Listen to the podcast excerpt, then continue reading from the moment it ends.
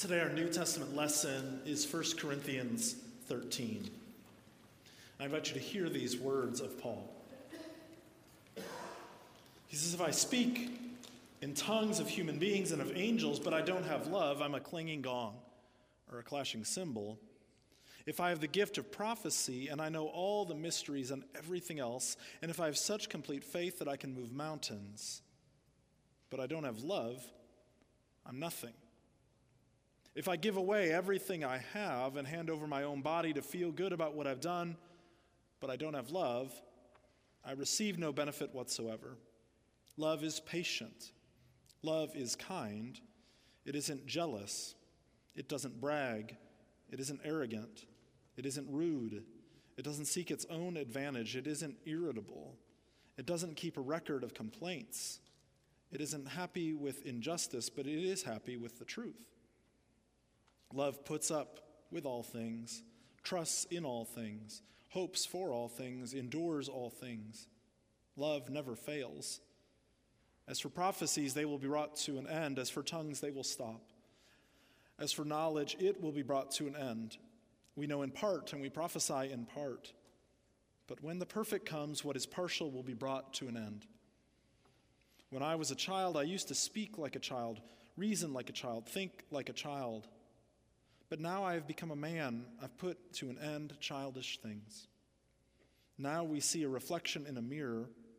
Then we will see face to face. Now I know partially, but then I will know completely in the same way that I have been completely known.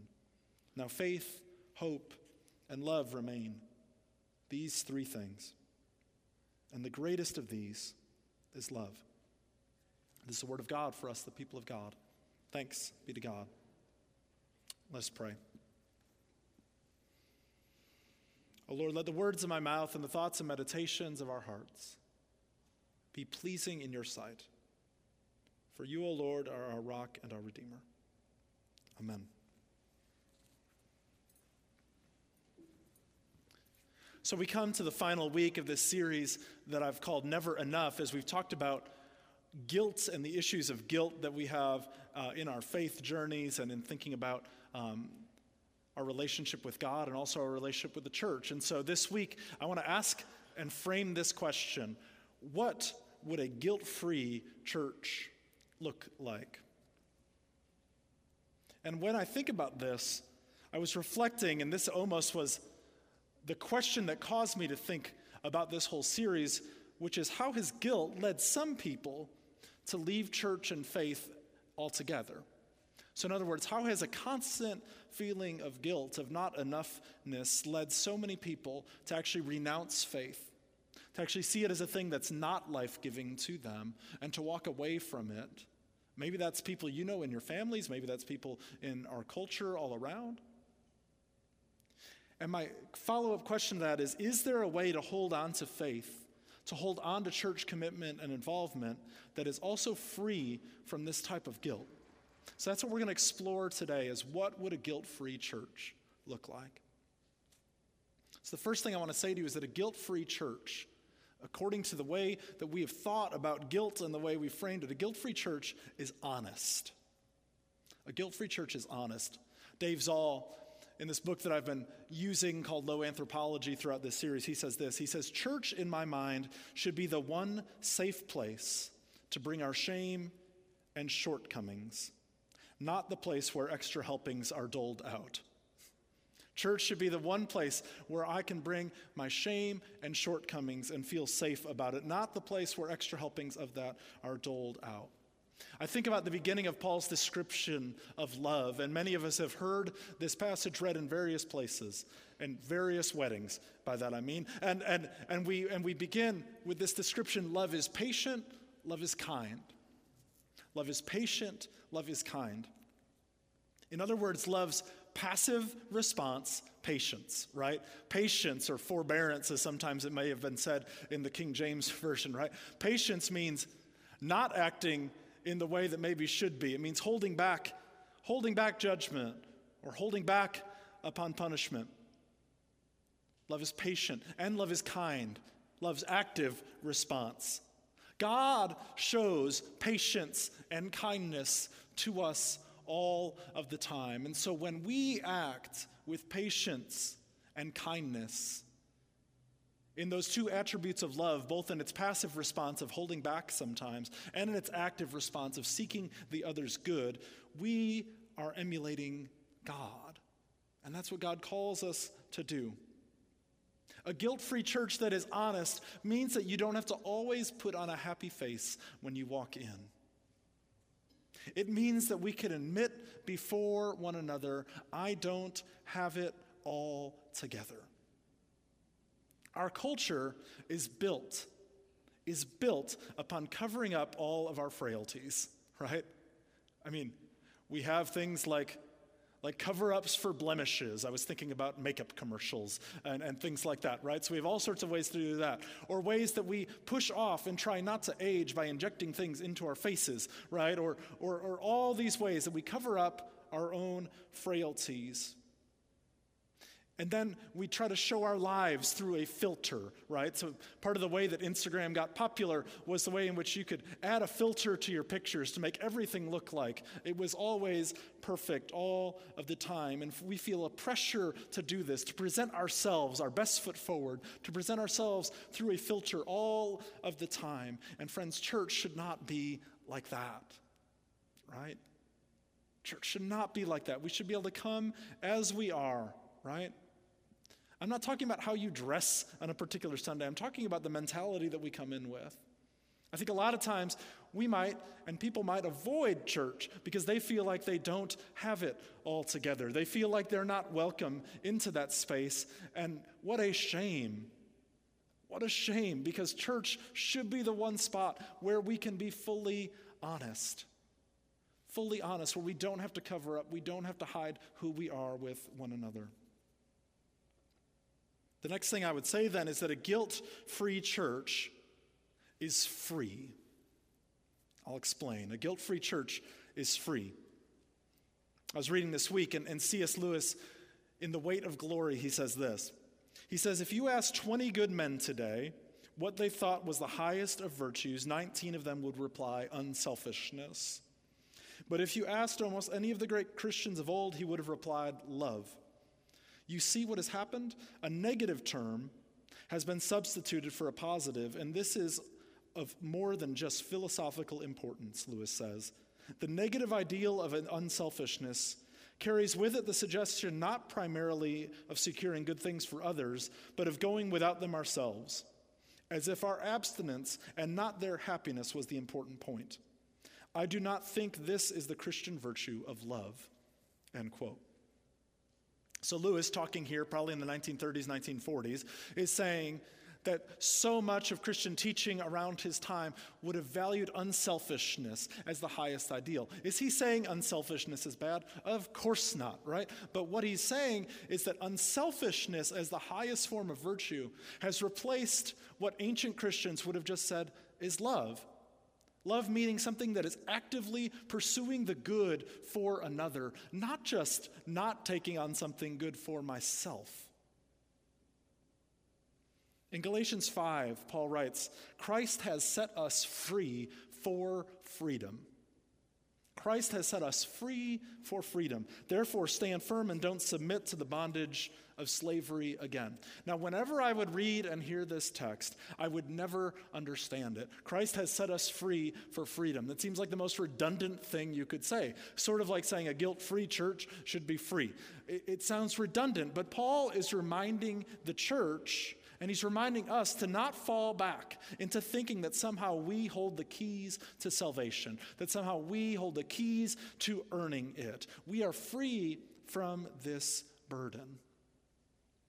Now, we're free personally from this burden in a guilt free church. Personally, I think about this way that says love doesn't seek its own advantage when Paul writes. Love doesn't seek its own advantage. I think sometimes that is made real in the question when we ask, How do I measure up? How, do, how does my faith compare with the person next to me in the pew or the other person or Christian that I know? And the first answer that I thought of when I, when I thought of this question, what would a guilt free church look like? My first answer was this no one would have to twist your arm to do anything. No one would have to twist your arm to do anything. So often it feels like, I think, for people who have been around church or they're burnt out by church, that the pastor's role or leadership's role in the church is getting the few of us to do more, to give more, to be more committed all of the time, so that you constantly then feel like you're never enough. And then you'll just do even more. And so it's really then a skill of manipulation used by a pastor or by church leadership to get you to constantly be doing more and faith and church then become just another hamster wheel to run on amongst the many others that you have going on in your life. That sounds not free. sounds like a use of guilt in that way. And when I think about a church that is free, not just you as individuals, but as a church being free, I think it's a church that's kind of free from metrics our temptation in the church world is to adopt what we call best practices from the business world and Jesusify them. Okay? So we do this lots. I go to conferences and read books and things that basically tell me the same versions of what you read in some corporate management thing with a little bit of Jesus thrown in. And so we have these temptations towards things like effectiveness and success and then I'm supposed to do time audits and church growth. And there's pressure all associated with all of these things. And friends, these are tools of the marketplace. Can some of them be helpful at times for measuring things? Sure. But they aren't always measuring our effectiveness. How do, how do you measure holiness in the life of a people? How do you measure walking closely to Jesus? It's not always just by the number of butts that are in the seats on a given day. It can't be. It can't just be by the, by the amount of money put in a plate on a given Sunday. Those have been the two ways that we have measured things throughout the church's history and life, at least in our recent memories of any of us sitting here. And friends, a church that is free is free from just being bound by those as the things that tell us how, quote, successful a church is. Because when we measure only by those things, they make you, as people in the pews, and me, as your leader, constantly feel like we are never enough. Never enough. And that's not a way of being free. So, guilt free church is honest. A, a guilt free church is free. A guilt free church, then, is also inclusive. A guilt free church should be a home for people with needs physical needs, mental needs, emotional needs, children and aged, all races, all persuasions, all identities. Everyone is welcome in a guilt free church. Love isn't jealous, Paul writes. It doesn't brag. It isn't arrogant. It isn't rude. It doesn't seek its own advantage. It isn't irritable. It doesn't keep a record of wrongs. Paul, in these things where he's saying what love isn't, which is often the time where your spouse might nudge you, like right by one of them, right? Um, and, and best of luck not keeping a record of wrongs, right? That's really hard to do. The church at Corinth was having issues with all eight of these things that Paul said that love is not. So Paul is not just giving some like generic list of things that love is not. No, what the people at Corinth were struggling with most was they were driven by their exclusivity within the church and their gatekeeping. Their desire to keep others out and to make sure, make sure that they were maintaining some elite status within the life of their own church. Friends, I would argue that a guilt free church is constantly asking the question who is not here? and then making space for them. Who is not here and making space for those people? How is this different from day to day life? Well, a lot of times for us, life seems exclusive. In fact, too often, our day to day life might feel more like the middle school lunchroom tables than we want it to, right? Where there are in crowds and out crowds, where there are people that fit in and people that do not. And we want to be part of the right group or the right social sphere. And many of us have been shut out at times or deemed not worthy of a certain group or place. And friends, doing church in a way that is inclusive, that is asking who is not here and making room for them, is not easy. It is much easier to target a target demographic, to use terms of the market. It is much easier to say, this is who our typical person is, and we are going to go after that type of person. We are going to create an experience that is just for them and tailor made for that demographic. But I don't think I don't think that's the church that Jesus is calling us to be a part of. Paul writes, as he closes this section writing about love, he says, Love never fails.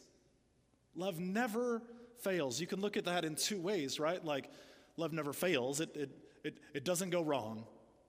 It, it, or you can also look at it as that love endures for all time. That's the point Paul's going to make when he says faith, hope, and love remain. These three things but the greatest is love because we're not going to need faith and hope on the other side when we're with Jesus face to face, which is Paul's, Paul's argument throughout the thing. We don't need faith or hope anymore because we're going to be in his presence, but love will always, always endure. Dave Zahl writes A church with a low anthropology is a place to bring your failures and your shame.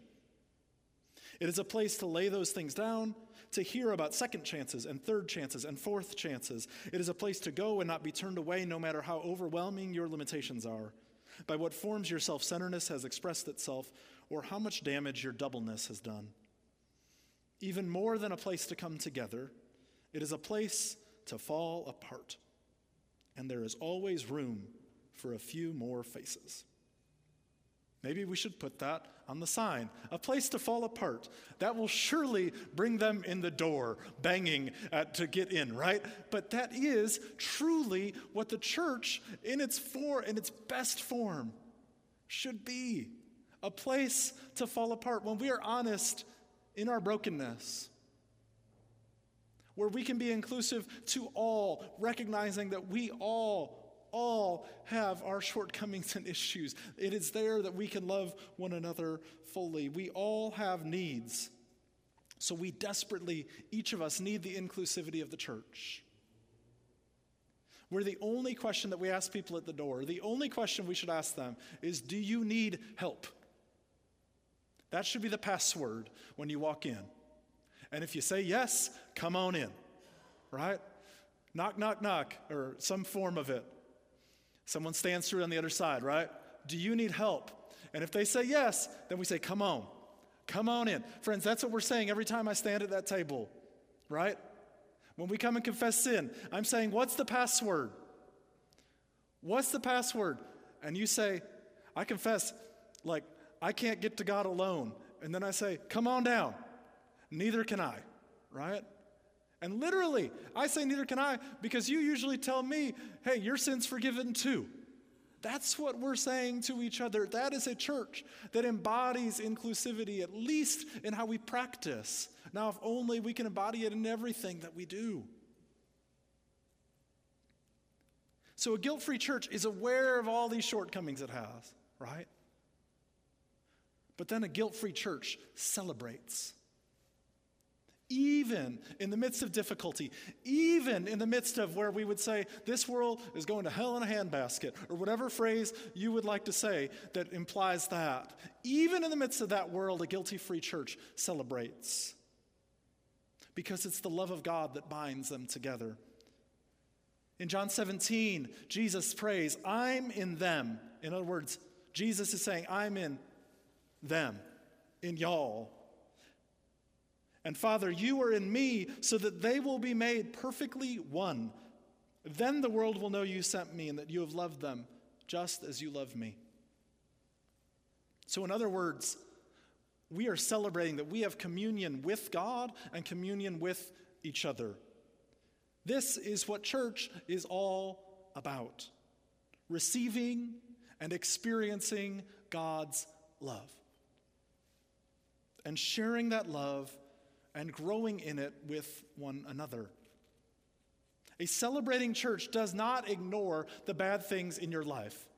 It does not pretend that there's not 30,000 people who have just died in Turkey and Syria this week. A guilt free church does not just try to make, quote, evergreen content that doesn't focus on specific problems in the world that are going on right now or hardships that are going on in each of our lives and ways that we are all mourning and come grieving. No, we are honest about those things, but because we are set free and are not trying to climb some ladder up to God to reach God and are honest about these shortcomings, we can celebrate together even in the midst of the difficult parts of life. We are, after all, people of resurrection. That's why we gather on Sunday because it's the resurrection day. We are always people of resurrection. Always. Death and grieving are never the end for us. Even in the midst of a world that has a lot of it going on, we are always resurrection people. So, why in the world would I use 1 Corinthians 13 to describe to describe what a guilt-free church would look like? Friends, it's because love is kind of long game work. We grow in love together. We have to learn patience. I know I do. We have to be taught in community how to not keep score of the wrongs that were done against us. The church should be a school where we grow in these habits of love. So, a guilt free church then is helping one another grow in love. So often, the way we think about church in our culture is what I need to live my life more effectively. Do you hear all the first person singular pronouns in what I just said? It's what I need in my life to live it more effectively. Friends, just because that's the general view of our culture which is essentially selfish at all times. I'm going to do what I need. It's my spiritual life. I'm going to take care of myself and take care of me. When we do that, it's like saying that coming to church is just like a little spiritual booster for your life. Like it's like it's it's just like getting that nice shot in the arm for the week or but here's the deal. Like you could listen to a podcast and get that. You don't got to be here to understand that. A little reading or a little devotional can give you that. Praying in the woods a little bit can give you that. But there is something, there is something about the body that is gathered together. I think in COVID we missed this part the most. That's why when we have fellowship lunches now, there's like an air of joy and celebration because we remember those things that we missed out on. There is something about the body gathered together, and it's not perfect. Are we fully honest as a church? Heck no, right? Are we fully inclusive as to who we who, as to who are part of us and, and the way in which we look? No, we're not there. We're not. And God can still work through this thing called church. Jesus is here. And Jesus is shaping us together if we let Him. So, my encouragement to each of you and to us together is this we become the church that we honestly need.